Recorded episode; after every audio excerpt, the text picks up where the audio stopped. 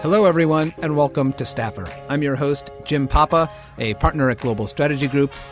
This podcast is my ode to staffers at all levels, those who work in government and politics all across the country, um, because I find I was a staffer and I find the job fascinating. I love hearing about how people got into the job, what they learned from the job, and what they have taken from the job, in addition to friends and memories but what skills do they take and apply uh, in their jobs today? I am excited to say that my guest today is Symone Sanders. Symone started uh, working in politics early on, uh, even as a as a high school uh, student. She went through a phase of what she calls a thousand and one internships, and she began uh, in politics proper uh, by being a consultant in Nebraska. She worked on gubernatorial campaigns, mayoral campaigns, state house campaigns. In 2015, Symone became Bernie Sanders' uh, national press secretary in his bid for president in 2016. Uh, that made her the youngest presidential press secretary on record at age 25.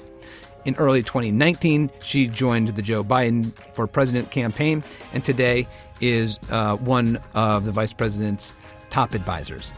We spoke with Symone on August 5th, remotely, of course, given the circumstances. Um, and I'm pleased to say Symone, welcome to Staffer. Thank you for having me. I I normally start off asking my guests about their roots, and I am going to get to that. But you've made time for us this morning, and, and you're a key advisor to a presidential candidate. I think by my reckoning, today is 89 days from the election. Can you give our listeners a glimpse into your day? Like, what has it been like already this morning, and what does it look like ahead? Um, it looks like I am, I am counting the days down. You know, I have, I have never been on the campaign trail this long. Usually, I mean, usually you, I, when I worked for Senator Sanders in 2016, I think I, I joined in June, July, or August of that year, and then I was on the trail for almost a year, and then I left the campaign in June of 2016 but I've been on the campaign trail since April of 2019. so just to wow. give some context. Um, but you know, it's it's different in COVID, right? Because I used to travel um, with the vice president. I was part of our traveling team. So I would spend most of my time on the road. But nowadays it consists of like me waking up, rolling over, checking my emails, checking Twitter, sending a bunch of different notes. I am knee deep in a number of different spreadsheets for some of these rollouts that we have planned and then I have a, a, a standing 8:30 a.m. call. I have a a hold for a 9 a.m. call regularly, and then more emails and more emails. So I've been waking up now between like six and 6:45 ish, seven some days, but like there, I've also pulled all nighters over the last couple of days. So last night I got about an hour of sleep because oof I was knee deep in this spreadsheet. well, so being a a staffer on a presidential campaign is a is a unique form of being a staffer. It requires a lot of different characteristics. Some of them you've just talked about: physical stamina, organization, sharp thinking, you know, problem solving, passion for the cause. All of these have to be done on little sleep. What was it about growing up in your household in Omaha that you think gave you some of these characteristics? you know, I'm unsure. I think I just, I don't think I garnered any of these characteristics like growing up, right? Like I'm a middle child. Um, so maybe I, I, I learned how to, how to be nimble as the middle child. I don't know. Maybe that's it. But I really just think um, the campaign trail is just it's just a it's just a different space. And I think I have worked for obviously that's how I know it's how I know my my GSG friends. I have worked at um, a, a super PAC. I've worked at C4 situations. I've worked at advocacy organizations. But I think the thing about a campaign is it's so fast fast paced, and what we do in two weeks, it takes most people in um, non campaign environments like three to four months. So I just really think that um, maybe I've just I've, I, I thrive in high pressure situations where I have to be nimble, and there is not a more high pressure situation than a presidential campaign. Yeah. Well, your book, No, You Shut Up, is phenomenal. I read it a couple of weeks ago. I really recommend it to staffers, aspiring staffers, people who enjoy politics, people who just want to read about somebody with great advice and insights. And there's a story that I'd, I'd like you to tell um, that I really liked. You were involved in Omaha with a group called Girls Incorporated. And I love this story where one year, then Senator Barack Obama comes to Omaha and a friend of yours gets to introduce him. And that role of introducing a prominent speaker is something that you wanted to do. And so you went to the organization's leaders and said, hey, next year, that's an opportunity I'd like uh, to have. But they didn't tell you yes right away. Tell us what happened. No, they, matter of fact, they didn't not only tell me yes, I mean, they didn't tell me no, but I was definitely told that this was a job for a public for a public speaker, and I was not necessarily anyone's first choice because you know, growing up, I I think it's actually hilarious to a number of people that I grew up with that I am a communications professional, and that at one point in time, people were paying me to uh, give speeches because people used to say I talk too loud, too fast, and too much. So I would talk like this and I would get really excited. I'm like, oh my goodness, we have to do. And somebody would have to be like, Symone, slow down. so when I went to the Girls Inc. officials and told them that I wanted to be the person to introduce former President Clinton, they said, mm, I. So I had to to to demonstrate that actually I could do the job. So I took on any additional task I could at the center. Um, I hosted the talent shows. I volunteered, you know, if they needed girls to give presentations to the donors, I volunteered to do that. I really just went out of my way to demonstrate that this is actually a job I could do. Uh, and it's a job I'd like to have. And the I think the way that I ended up getting, um, you know, the job actually, the the, uh, the opportunity to introduce former President Clinton, there was an opportunity that we need they needed girls to go and present with a joint presentation with Campfire and it was during the school day. So I volunteered. I got to leave school, went to go do it. I killed the presentation. Okay, I was funny. Little little 15 year old me, I was hilarious. I was on point. I had my talking points together. And when we get to the center that afternoon, so I go back to school. I go to the Girls Inc. Center after school, and there's a note at the front desk saying that Roberta Wilhelm, the executive director, wanted to see me in her office. I run upstairs. I burst into Miss Roberta's office, and she says, "You are going to be the girl to introduce former President Clinton. And I was like, yes.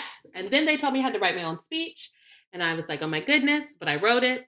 And it turned out well, I think. President Clinton ended up writing about me in his book, um, Giving How Each of Us Can Change the World. And it was that exercise for me was really a crash course. It's, it's something I've had to replicate over and over again in my life. And I think it's something all young people, anybody that's ever wanted to do something and someone maybe whoever the proverbial someone is whoever the proverbial they are didn't think that they were maybe the best fit for the job sometimes you have to show people they what, what's the saying i can show you better than i can tell you. Well i went about the business of showing folks that this was actually a job for me. It was a job i could not only could do but a job i could excel at. And I, I learned that lesson at 15 16 years old that sometimes you have to go out and demonstrate that this is for you. Well, and this is a thread that is throughout your book, in that time and again you saw something you wanted to do and then said, Oh, I need to develop a skill to be able to do that, which I will begin working on today. And I, right. And I think a lot of people, if they're looking at your career, it looks like a rocket ship straight up. And people can see you on TV and read about you in the media and think, she must have been born a fully formed professional with all of these, you know, capabilities.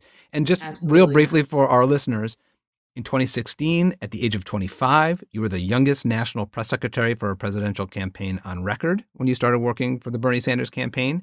You then became a regular paid commentator on CNN. By 26, you were granted a, an at large seat at the DNC. At 28, you had a book deal. And in 19, you joined the, pres- the Biden for President campaign as a senior inv- advisor in his inner circle.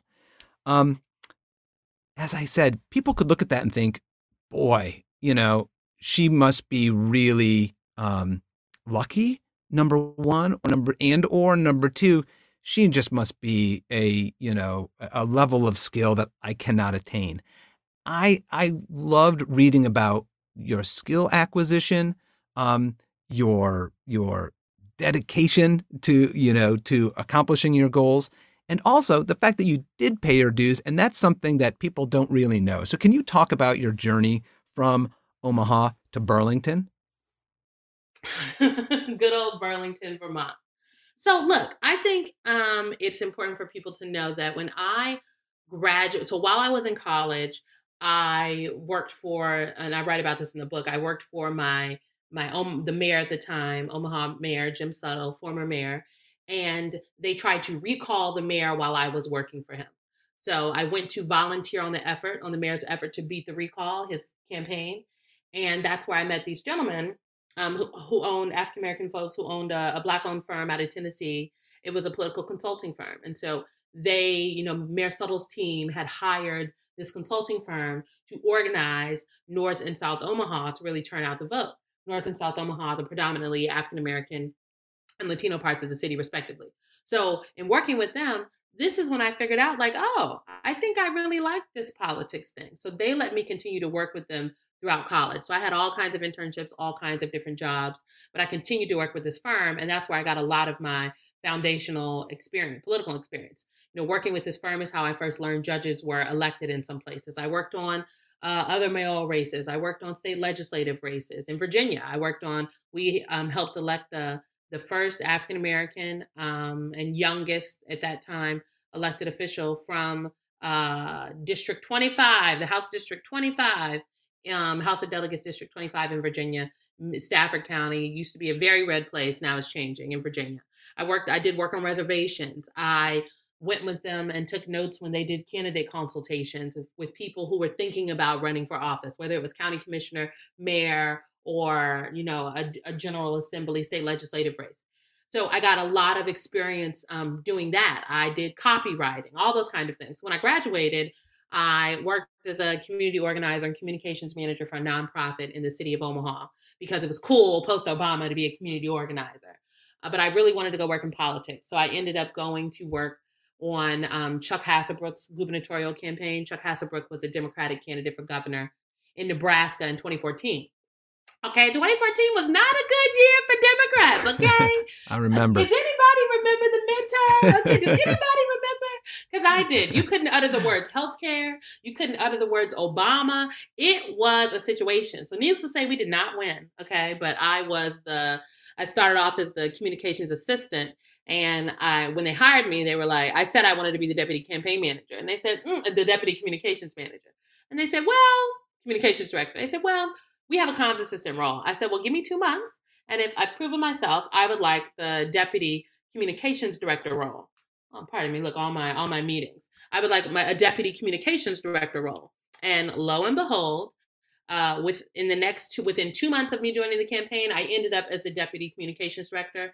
And I think that came about because I volunteered to do things. So I volunteered to run our letters to the editor campaign. And in Nebraska, there are 93 counties.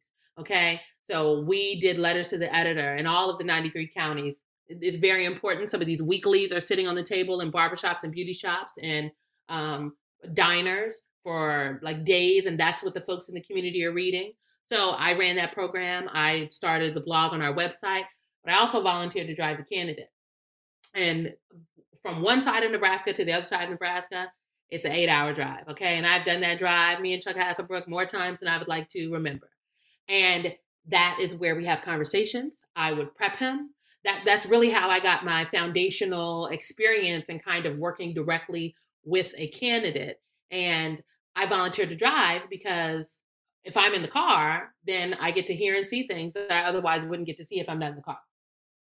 So it was, you know, so that's what I did. So I did that for a little while. We lost. I moved to Washington, D.C. I worked for a consumer advocacy think tank um, in the global trade section division. So we did progressive trade policy. Um, and that was, I knew nothing about trade policy, but I knew it was a communications job in DC and I wanted to live in DC. So I learned a lot about progressive trade policy. That's where I met, um, that's where I first learned about Senator Sanders. Um, I did press conferences, I did all kinds of things. But after doing that job for maybe about six months, I decided that I knew I didn't want to work in uh, p- political adjacent, like a political adjacent world. Like I wanted to be able to say the words Democrats and Republicans and independent. I wanted to work in the thick of politics, not adjacent to politics. And a lot of times, this advocacy work is adjacent to because you are building lots of different coalitions. So I started going on interviews. I went on like 27 interviews. Nobody hired me. I interviewed everywhere, okay? Everywhere. I went through eight rounds of interviews at the Democratic Congressional Campaign Committee, and they did not hire me. So much so that um, the last time I went in for an interview, the the gentleman at the front, the the security at the front desk at the at the building, because you know the DNC, all the committees are in the same building. They said, "Baby, do you work here yet?" I said, "No, sir, but like maybe after today." And on my last interview, they told me I was very engaging every time I came in, but they're just gonna promote somebody internally. Okay, well, why was I up in here for eight different times? And I'll tell you that, you know, maybe like after the 10th interview I went on, I was kind of like, well, maybe this isn't for me. But the thing that kept me going was I moved to DC to do politics. And so I knew I could always go back home, right? Like there was, you know, there was, I had a, I, I had, there were a world of things that I was involved in back in Omaha, but I moved here to do politics. And so I at least have to try my hardest to do politics. If I go home to, for me, that was like I failed.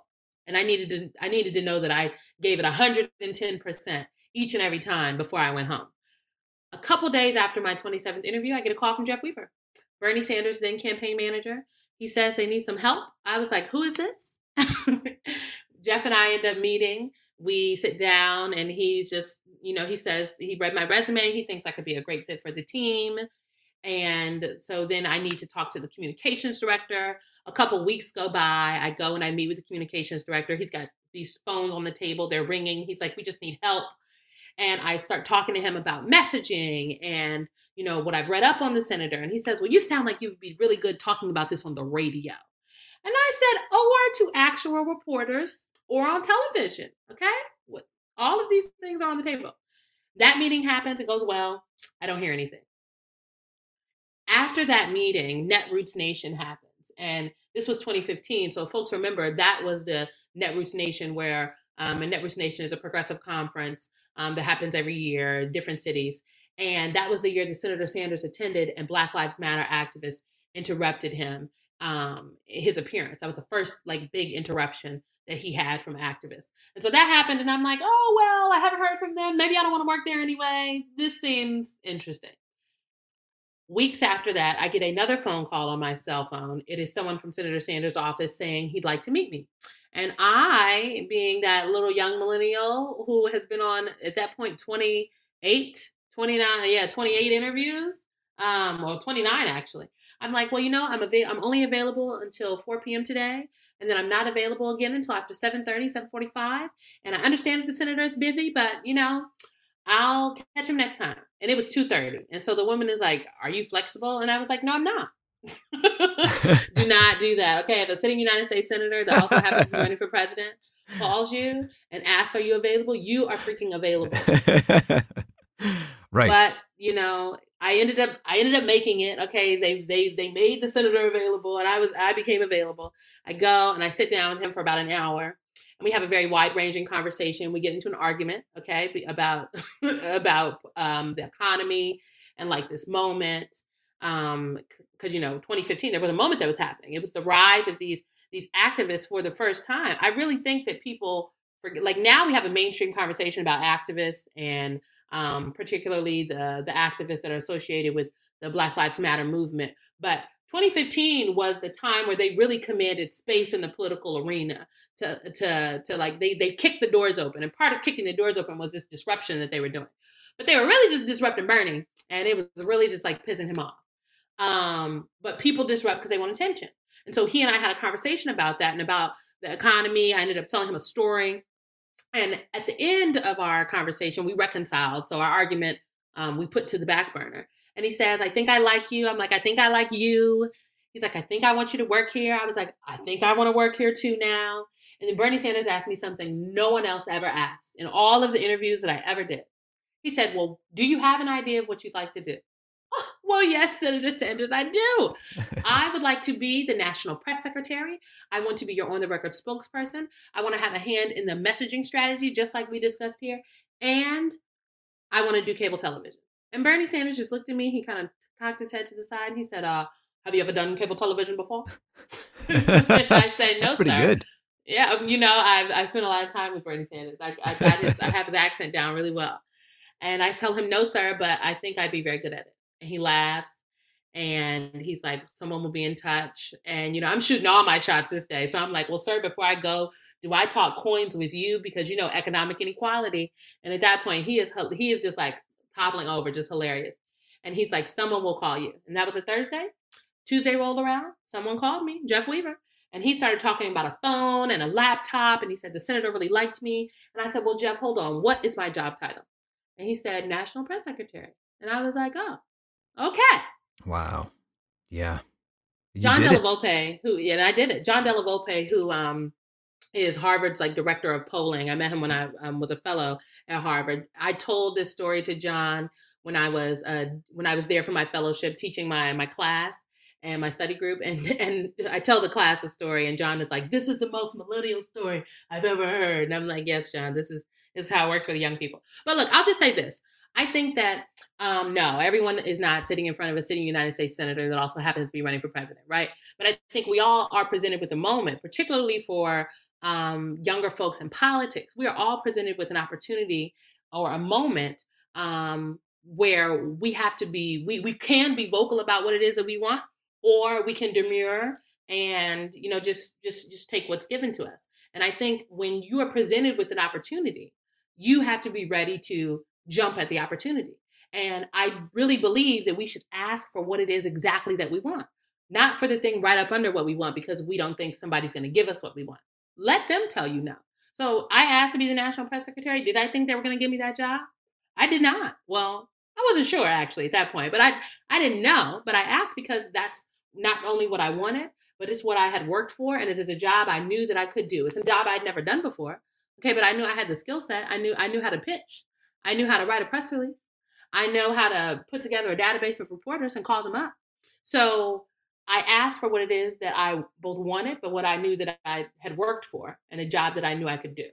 Yeah. And I got it. Well, and uh, you got it and you nailed it and then uh, and obviously you've you've made it to another presidential campaign again Back on the trail. in in really rarefied air and i i just want to emphasize that i mean you are in an inner circle um which over you know even today despite progress let's be honest you're operating in a world that is you know has a lot of white guys in it uh, historically and and still today.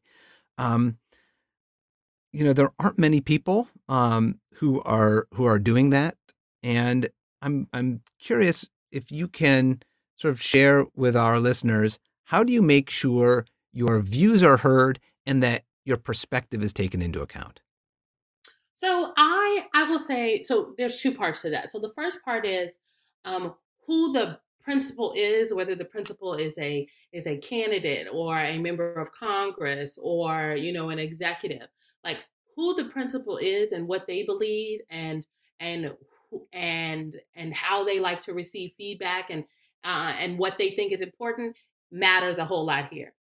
So Joe Biden, I am, you know, people say, oh, you've made it into the inner circle. Look, my views are, are valued because Joe Biden values me. And I think this is, I, I don't think the vice president gets enough credit. Like he, he has, look, I think there's a, it's important to have people around you that have known you for a really long time. You know, so like Mike D and Steve Ricchetti, um, who have known the vice president for years, Anita Dunn, who has known him for years. Like it is very important that um, they are there to you know to check the you know the Symones and the Kate and the Kate Bedingfield, even though Kate has worked for the vice president on and off for um, ten years at this point or longer, um, to check us because they maybe have some institutional knowledge we don't have. But the vice president is very intent on surrounding himself with people that have a, a, a diverse viewpoint. Um, he has a lot of women in his inner circle, um, a lot of women that are in leadership roles in his campaign, and I think it's a testament to him because he knows um, you know, he, he wants a diversity of thought. Joe, Joe Biden, anybody that's ever sat down and had a conversation with Joe Biden knows that he likes to discuss. One could argue, even argue debate. Okay, he he. This is just what he does. He's a he's an intellectual. He's a thinker. Um, he's actually a policy wonk, and you know that that's not something people would think right off the bat, but that's absolutely who he is. And so, um, because he values my voice and values me, my voice is valued in the circle. And I think it's just really important um, when when when when we're talking about oh are there enough women in the room? Are there enough people of color in the room? Are there young people in the room? Well sometimes they're in the room but their voice and their perspective and who they are is not valued. Well why? Because the powers that be or the ultimate power that be the principal in the in this case does not value them. But joe biden values our voices. And so that is how i have been able to um, you know how did you make it into the inner circle well i mean i just you know me and joe biden sat down had a conversation and I believed in what he said. I thought he had accurately diagnosed um, what America was going through before America even knew what they were going through. Well over a year and a half ago, he said we were in a battle for the soul of the nation, that we re- need to rebuild the backbone of this country and unite America. Now that's like, well, duh. Have you seen what's happening in the world in this country? But a year and a half ago, it wasn't as clear. So um, I think the, the, the way that I I, I'm, I, I am heard um, is because Joe Biden values my voice, but also my colleagues do, you know? And it's not um I just always tell, especially younger, like oftentimes I would even say still now, like I'm the I'm I'm the youngest person in the room. And for and I'm on a I'm on a presidential campaign for arguably the next president of the United States of America. I hope so. We're gonna do our part. 89 days. But for young people and staffers who are maybe you're in a, a different capacity, but still oftentimes the youngest person in the room, what is what I found is most important because I've always been the youngest person in the room since before I was I worked for Senator Sanders. You have to have data to back up what you're saying, and so I have gotten very um, adept in just not making my thoughts and feelings known, which everyone knows I'll do. I'll say, well, I feel like X, Y, and Z, but I have points to back up why I feel that way, and what I I I learned that that is respected. If I can back up what I'm with what I'm saying with data points, um, with a news article or with the Pew Center research or with this or with that.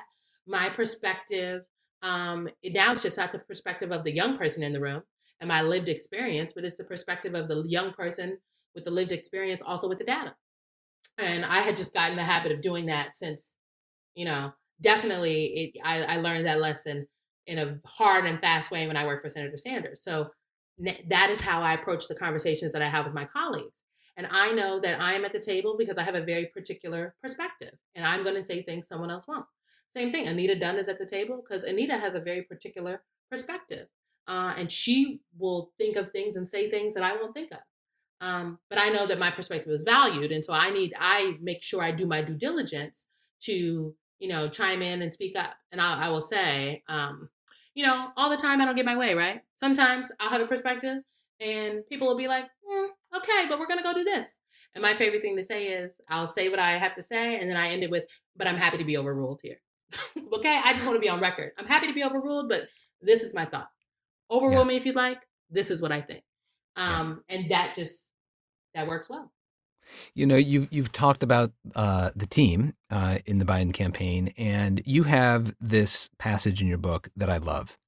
You write, at its most basic, power is the ability to influence others, which in turn affects outcomes and events. A person can be powerful, but only because that person stands on the backs of hundreds, thousands, millions of individuals. If people don't work together to create a movement, then we can't forge a different future or course correct when things go off the rails. And that is such a perfect distillation of the purpose of teamwork that is required in campaigns. You mentioned some people at the very top but of course, I am sure you are interviewing, hiring, working with teammates at all levels on the campaign. When you're doing that, what do you look for in a fellow staffer? I think I look for um, I look for someone that uh, is quick. So if I send you an email and I'm like, "Hey, I need this ASAP," and then you respond 45 minutes later, you obviously don't know what ASAP so I look for, you know, so I look, okay, so I probably won't email you the next time I need something ASAP. But I look for people who are quick, um, but people who want to have fun at work, right? Like we are, I don't sign up to, I don't go to work every day to be unhappy. So there are going to be tough moments. Obviously, we're now doing this in the midst of a global pandemic where we are all at home and we're not um, on the trail or in the office with one another as we as as we were before, you know, the second week of March. So it's it's it's it's different. But I I want to work with people that are fun, that are nice, not necessarily nice, but that are kind, but that are fun and that are good at what they do. um, you know, I I only know what I know, and and you only know what you know. But a lot of us, some of us don't know too much.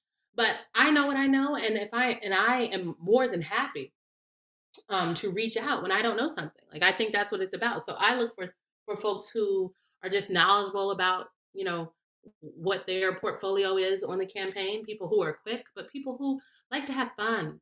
People who aren't rude about it all. People who um, are, are are in their lane and doing their job and handling their business. The worst thing on a campaign is somebody that is in that has their hand in four or five different pots that they don't own, a pot that they were not assigned to, and the one pot that they do own is raggedy and there's no water in the pot.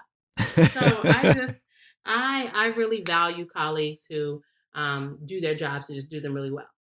And yeah. I think that's what makes a good. I mean that that's that's what makes a good campaign. Like if we are all doing our jobs and doing them very well, we are adequately serving the vice president. But yeah, when we're not doing that, we're doing him a disservice. And at the end of the day, we're here to we're here to be good soldiers and we're here to help get him over the finish line. We can't do that if we're not adequately doing our jobs. Yeah. You know, your book is also beautiful because you talk about some things that are painful. And specifically, um, there are multiple times when heading into a campaign event, uh, you were stopped uh, by people who didn't know you, didn't know the role you played. Really, all they saw was an African American woman, and in that, in their minds, that couldn't equate to senior advisor who you know, was needed by the candidate backstage. Um, you know, African Americans who succeed, I think anyone who has any bit of clear vision will recognize they're doing so with a boulder on their back of this prism. So when you encounter moments like that, how do you cope? You know, like literally, how do you deal with that? And what do you say to other staffers who are people of color who are perhaps sick and tired of carrying that weight, but want some of the same things and same experiences um, that you're having? Um, so I will tell I will tell you what Donna Brazile told me once. So I will say I have not since I've been on the campaign trail this go around. I don't think I've ever experienced trying to go somewhere and they and I could not get in because they would not allow me access to the building. And that's partly because I have a level of privilege now, right? Because I, I spent three years um, on cable television uh, on a on a weekly basis, and so I have a a, a recognizable face. If, if, anything, people are like, "Oh, that's that black girl that works for Joe Biden," or "That's that black girl that used to be on CNN." So, um, I, I have a level of privilege because people people know who I am because of something that I previously did before. But in 2015, that level of privilege for me didn't exist, and I became extremely, extremely frustrated um, with the not just like not being able to get in because you know fine like unfortunately like that happens um but the thing that broke the straw that brought the camel's back for me was i was um i was being asked to go and do like um media like spe- quote they were calling quote unquote specialty media in like brooklyn and harlem and then i was getting requests for um, like MSNBC and CNN and CBS, and no one was telling me about those. And they were diverting them to other people. And I was just kind of like, I'm good enough to go do like, you know, go talk to black media in Harlem, but I'm not good enough to, you know, to talk to the CBS reporter. It's kind of messed up. So I got very frustrated one day and I called Donna Brazile. And I, after I complained and did all my hooing and hawing, uh, Donna Brazile said to me, she said, Well, you know what? Maybe this isn't the job for you. And I said, What? she said, Maybe this isn't the job for you. Maybe if you're having such a tough time, perhaps, perhaps this isn't what you really want to do. And I got very offended and I hung up the phone and I could not understand why she would say that to me after I had just demonstrated I had such a hard time and I just want to go to work and oh my goodness, I am just, I just want to go to work and I do understand I'm black, but I just want to do my job. These are the things I was saying to Donna. And I call her back and we have another conversation and and and she said to me she said you know racism ageism sexism all the isms um, they are not going away tomorrow and it was such a point like it was like that's something i will just never forget because she's right they're not going away tomorrow we have to call them out when we see it We have to work every day to beat it back and to erase it.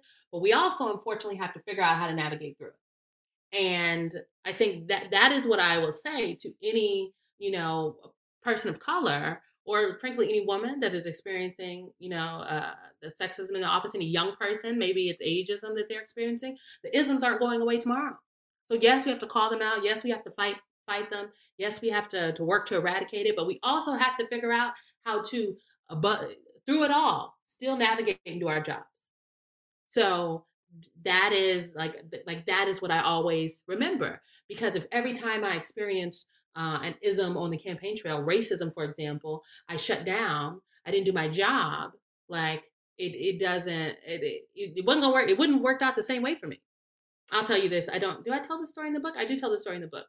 So, literally, in at the height of 2016, it was January 2016. I'm with Senator Sanders. We're outside in the northeastern part of the United States of America. He's addressing the overflow crowd. I literally just introduced him on the microphone to the overflow crowd. I'm standing outside with my colleagues. Um, we're waiting on him to finish so we can go inside and do our actual event. Senator Sanders comes off stage. We're all standing there in a group talking, and then we start walking um, back into inside the venue. It is myself, our trip director, who's a tall, who was a tall African American man named Paul at the time, like uh, Jeff Weaver, Bernie Sanders, his body man, like another a senior aide, and then maybe one other person. And we're walking. I'm literally walking right in front of Senator Sanders. Like we're together. A state trooper is. I hear a state trooper yelling. I didn't know a state trooper at the time, but I hear somebody yelling, "Man, move, move to the side, man, move." I'm like, "Ooh, we that lady better move. What is going on?" Man, move, move, man, move to the side, man, move. Next thing I know, the state trooper is running up and he has two hands on me and he is pulling me out of the literally the group, the entourage, pulling me out of the entourage. I'm sorry, what the hell? Paul grabs me and throws his arm across me and says, Excuse me, do we have a problem? This is the National Press Secretary. First of all, we shouldn't have had to qualify who I was. The fact that I was standing there with the senator, like obviously I belong. I shouldn't have to give you a qualifier of, of what it is that I do to make you feel as though I belong. Like I don't need to, I shouldn't have to justify what I was doing there. But we did. This is a national press secretary. The state trooper lets me go and says, Oh, I'm sorry, I didn't know. And I look him dead in the face and I said, Oh, because the black woman couldn't have been with Bernie Sanders? And the senator and everybody else are standing right there. They're right behind us. They were there. We were maybe like five feet apart. No one says anything except Paul. Now, do I think that um, you know, that they thought the state trooper was in the right. No, they obviously all felt he was in the wrong. They were frozen. So Paul just says, you know, state trooper goes away. Paul says, what are we to do now? I was like, we got work to do. He said, yes, we do. Let's go. We walk into the building and I'm like, come on, everybody. And we all go inside. No one ever spoke another word about what happened that day. And frankly, I think if I were if I were to retell the story to the senator or to Jeff or any, they might not even remember. But it is seared into my brain because of the way that it made me feel when it happened.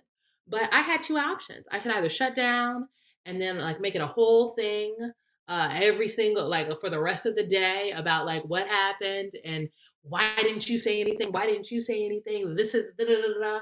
Or I could I address it in the moment and then I move on and I do my job.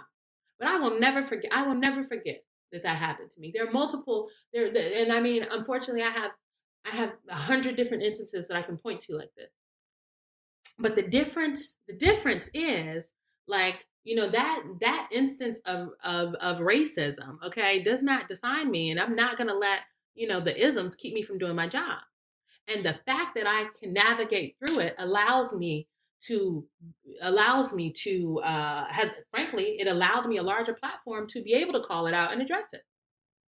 You know that the story uh, so well told here by you uh, also searing in the book um i which i can't recommend enough. No you shut up. People should read the book. It's got so much in it that is uh, meaningful important interesting you just touched upon something that I, I, if you wouldn't mind elaborating on. In your book, you make the distinction between an ally and an accomplice. Mm-hmm, and you mm, say, yes. I'm I don't want any more allies. That's right. You say, I'm looking for accomplices. What makes a good accomplice? Good accomplices, and to be clear, I, I say, you know, because uh, allies are over there talking about they're standing in solidarity, but the allies have an alibi when it all goes down. An accomplice goes down with you. An accomplice is right there with you in the trenches every single step of the way. And I think what makes a good accomplice um, is someone that is, you know, I lay out these themes about who's willing to take risks with you, who's willing to stand in the gap, um, speak up for folks that may not be in the room, but also a good accomplice knows when to cede the ground to someone else. We talk a lot about um, the voices of young people, for example. I'm like, yes, I'm like I'm 30, but I'm a young person. But to be clear, there are people younger than me, and so on some level, I need to move and allow space for like act. I don't want to call them actual young people, but you know, the youngest young people to speak up. Like we can't continue to speak for young people. We need to allow young people to speak for themselves. That goes that that's, that's the same for women. That's the same for people of color. So, so I think what makes a good accomplice, part of it is really knowing when to when to move out of the way so you can elevate those other voices in various places and spaces. But accomplices are literally with you in the trenches. And I want people who are in the trenches with me on this work. That's yeah. what we need. So I have a couple of uh, questions that I like to ask all of my guests. Uh, one of them is called Staffer Hall of Fame. If I were mm-hmm. to build a building uh, dedicated to staffers who've worked in government or politics and are the best in class, who would you nominate for the Staffer Hall of Fame? Who would I nominate for the Staffer Hall of Fame? Oh my goodness. I don't know. Like the people that I work with now or like It could be anybody. Anyone from your experience and it can be at any level. I would nominate a couple people. I would definitely nominate Anita Dunn. Okay, I would nominate uh, all of the colored girls, so Donna Brazile, Minyon Moore, Yolanda Caraway, Reverend Leah Daughtry.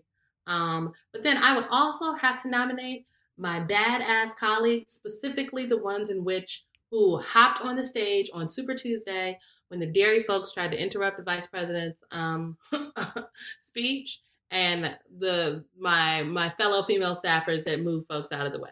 So that was myself, uh, our traveling chief of staff Annie Tomasini, uh, Ashley Williams, our trip director, our dep- our uh, uh, traveling press secretary Remi Yamamoto, our deputy one of our deputy communications directors Meghan Hays.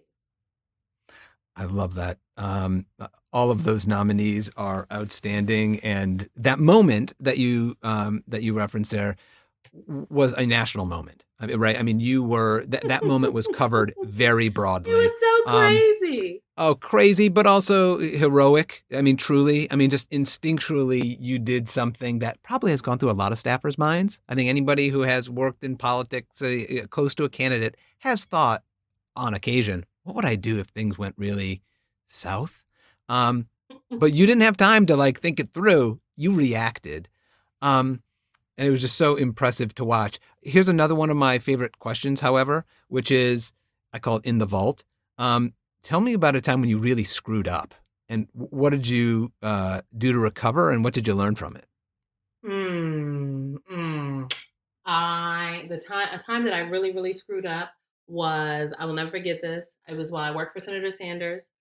It was in the aftermath of um, you know the the Freddie Gray's uh, he died in police custody um, in Baltimore, and so we had the idea of Senator Sanders going and doing a walking tour. This was like it was definitely beginning in 2016, doing a walking tour in Baltimore in Freddie Gray's neighborhood with like all these pastors from the neighborhood and then he would go and do a round table with like these faith leaders and community leaders um, after the walking tour. The Secret Service hated me because they were like, "What do you mean we're gonna just go outside with like 30 people and all these cameras?" But it was amazing. It was like my best press moment. But I will say, we go and do the round table, and the round table was closed press. We had a press conference planned afterwards. We've got about mm, 40 reporters, all these people that were literally just with us outside, waiting in a in a in a room for a press conference. So I go and I go to pre brief the reporters, and I'm really feeling myself that day because we had a good day. And I go in and I'm telling them these are the kinds of things that they talked about in the meeting. This is, um, this is, you know, these are some of the these are the people that are going to speak for the pastors, and then the and then Senator Sanders will speak, and then these are some of the topics. Are there any questions? And people ask a couple questions and then i get a little snarky okay? So then i tell the reporters i say and guys we're in baltimore today talking about you know the issues in baltimore but that are mirrored in many cities across this country. So can y'all try to ask about baltimore and not you know and not isis?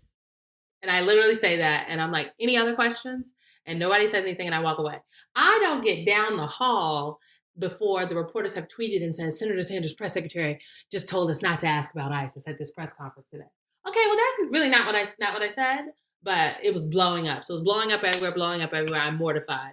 The communications director was like, "What did you do?" I'm like, "That's not what I said." We go into the press conference, and I am just like, I am, I am, I'm just like fuming and like so I'm scared in the background I'm standing in the corner because I'm like, the Q&A is going to come. They're going to, the first question is going to be, your press secretary told us not to ask you about ISIS today. What's, what's that about? Are you, are you scared of talking about ISIS? And it's a problem because ISIS had really been, like, it had been in the news. And the narrative currently that week of the campaign was like, oh, Senator Sanders doesn't have deep foreign policy chops and doesn't want to talk foreign policy. Even though the day before, he did a 20 minute gaggle on ISIS. I know I was there, I recorded it on my phone. So it was just, a, it was really bad. And I was mortified and I was crying, but I was in this corner like, I'm about to get in trouble. And the question Q&A comes. He's like, any questions? And the first question, Senator Sanders, your press secretary told us today not to ask you about ISIS. Is there a reason you don't want to talk about ISIS? And I just, literally, it's the first freaking question. And I just slink out of the back door of the room that we were in. And I'm like, he's about to run this bus right over my whole body. And Senator Sanders, he paused and he says, well, I don't have a problem talking about ISIS, but we're in Baltimore today. And he goes into saying exactly what I said to the reporters. And I was like, whew. But I'm very mortified though, because Bernie is not pleased, communications director is not pleased, everybody's mad. Um, and I'm like crying. I'm like, I didn't, I didn't do it. They're mad. It's just terrible. So uh, Senator Sanderson says nothing else to me that day. I'm like, he is very not pleased. But the next day, we're in the campaign office and he comes in and he's like, What happened? Oh, well, the next day, oh, mind you, by the way, that little, uh, the, the, we have headlines then for the next 24 hours about how the campaign said he didn't want to talk about ISIS, ISIS, ISIS, ISIS. Like they do, the NPR does like a 5 p.m. the next day, like on their drive time show about how I said he didn't want to talk about ISIS. Like it is just very embarrassing. Okay. They dragged me. Um, I've actually been dragged worse now since then, but that was my first really like public political dragging by the press. And so two days later, it wasn't the next day, it was the day after that. Senator Sanders comes from campaign office and he's like, Well, and I was like, Hello, sir. I'm so sorry. It was like, Well, uh, I think you learned your lesson. I said, I did learn my lesson, sir. I do not have any jokes for the reporters. No jokes. It's not funny. I have no jokes. no jokes. He's like, Oh, no, okay. Uh, this is why this is why so many people find talking to reporters terrifying. Absolutely terrifying. Okay, and I and you know I know the people that led the charge on this. She said you didn't want to talk about ISIS, and they are in my book. Okay, they are in my little personal right. book, in my memory, sent into my memory. Mm-mm, I, That's I will right. never forget. I know these reporters that led the charge, and you know who you are if you're listening.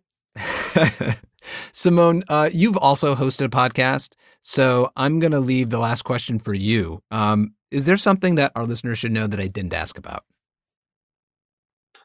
So I just think, what should our listeners know that they didn't ask about?